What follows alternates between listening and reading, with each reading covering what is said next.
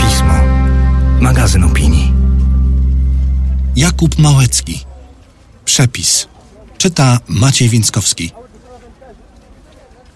Weź dwoje ludzi, najlepiej w wieku od 16 do 25 lat, i dopasuj tak, żeby wzajemnie się sobie podobali, ale bez przesady, i żeby każde w jakiś sposób wydawało się drugiemu trochę fascynujące. Poznaj ich ze sobą w sytuacji, w której ich spotkanie będzie na drugim planie. Niech nie przysłoni im ono spraw ważniejszych. Na przykład niech się wydarzy podczas zakupów w średniej wielkości sklepie spożywczym, kiedy on się śpieszy na trening siatkówki z trenerem, którego się potwornie boi, a ona po raz pierwszy kupuje sobie papierosy, które dopiero zaczyna palić, przekonana, że najdalej do piątku będzie mieć raka. Spraw, aby w przypadkowych chwilach przypomnieli sobie o sobie. Niech ona skojarzy jego włosy z sierścią tego ślicznego psa w nudnym filmie dokumentalnym oglądanym przez rodziców. Niech on poczuje jej zapach podczas odwiedzin u babci, przechodząc obok donicy z nieznanym mu kwiatem. Wysyp dno neutralnym gruntem i daj im się spotkać po raz drugi. Tym razem niech się już widzą z daleka i niech jedno udaje, że jest pewne siebie, a drugie, że ta rozmowa nie sprawia mu aż tak wielkiej przyjemności. Daj im fantastyczny pierwszy seks i kolejny. Niech chodzą głodni, niech wiecznie gubią klucze i niech myślą, że są jedynymi ludźmi na świecie.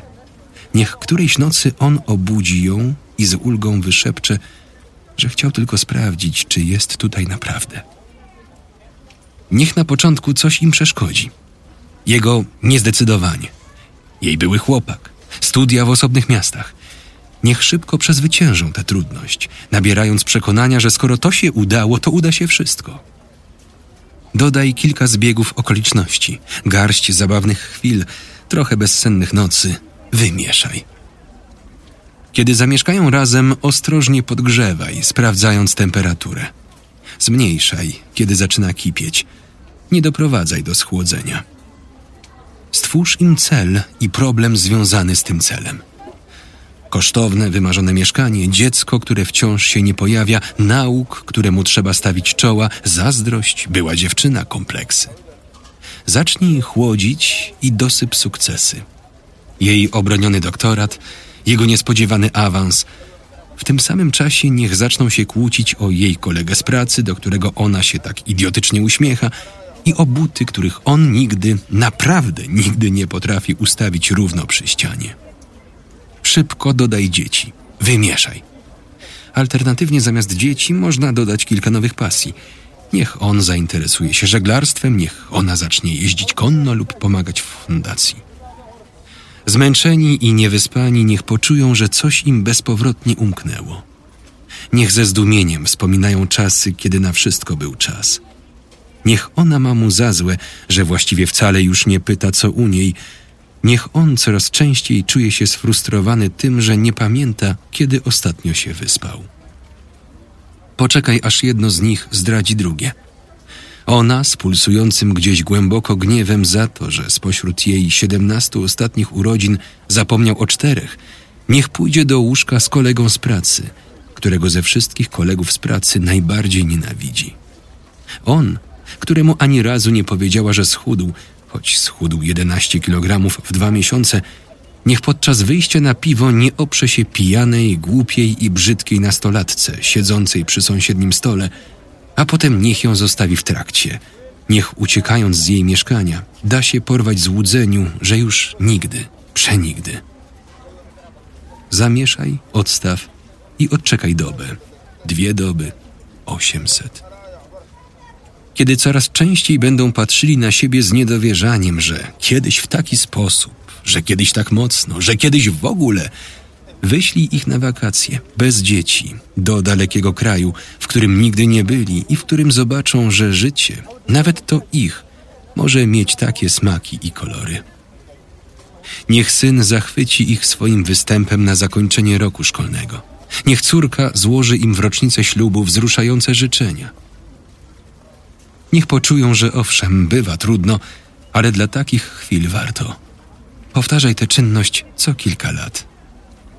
Sprawdzaj ich regularnie. Nie przegap momentu, kiedy oboje będą starzy.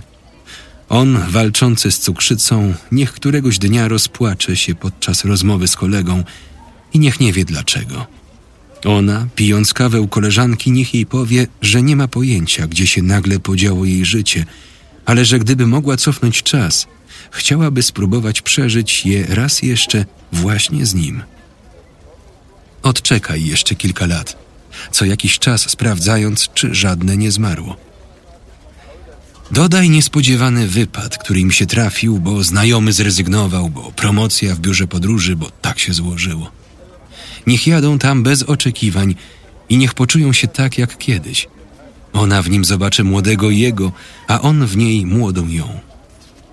Niech po raz pierwszy od dawna powiedzą sobie coś czułego i niech wrócą do domu przekonani, że teraz to już zawsze będzie tak. Ale pod koniec podróży niech się pokłócą o to, że on zapomniał na stacji benzynowej wziąć fakturę. Niech już nic ich w życiu nie spotka i niech o tym wiedzą. Co wieczór sadzaj ich przed telewizorem, a potem przed dwoma osobnymi telewizorami, bo on musi te mecze, a ona woli serial. Niech na jej propozycję, że może by zaczęli spać pod dwiema kołdrami, bo tak by było wygodniej, on odpowie, że wtedy by się przecież nie mogli splatać nad ranem nogami, tak jak to robią od zawsze. Niech śpią dalej pod jedną. Umieść ich w kolejce do lekarza, gdzie uświadomią sobie, że są parą staruszków. Tak samo jak ci dwoje zgarbieni, których mijali przy recepcji, i jak ci dwoje siwi, co się tam tak wolno podnoszą właśnie z krzesełek. Niech on coraz częściej modli się o to, żeby umrzeć jako pierwszy. Niech ona napisze w swoim kalendarzu pamiętniku, że nie wyobraża sobie świata bez tych jego meczów. Niech którejś nocy on obudzi ją i z ulgą wyszepcze, że chciał tylko sprawdzić, czy jest tutaj naprawdę. Kiedy umrą, jedno szybko po drugim, niech ludzie mówią o nich, że byli piękną parą. Niech syn podczas przemowy na pogrzebie z emocji straci głos. Niech córka usłyszy, że bardzo przypomina mamę. Odczekaj, aż nekrologi zostaną zdjęte z gablotki, a ludzie przestaną o nich mówić. Posyp grób liśćmi, oprócz śniegiem. Gotowe. Tekst ukazał się w 41. numerze miesięcznika Pismo, magazyn opinii, czytał Maciej Więckowski.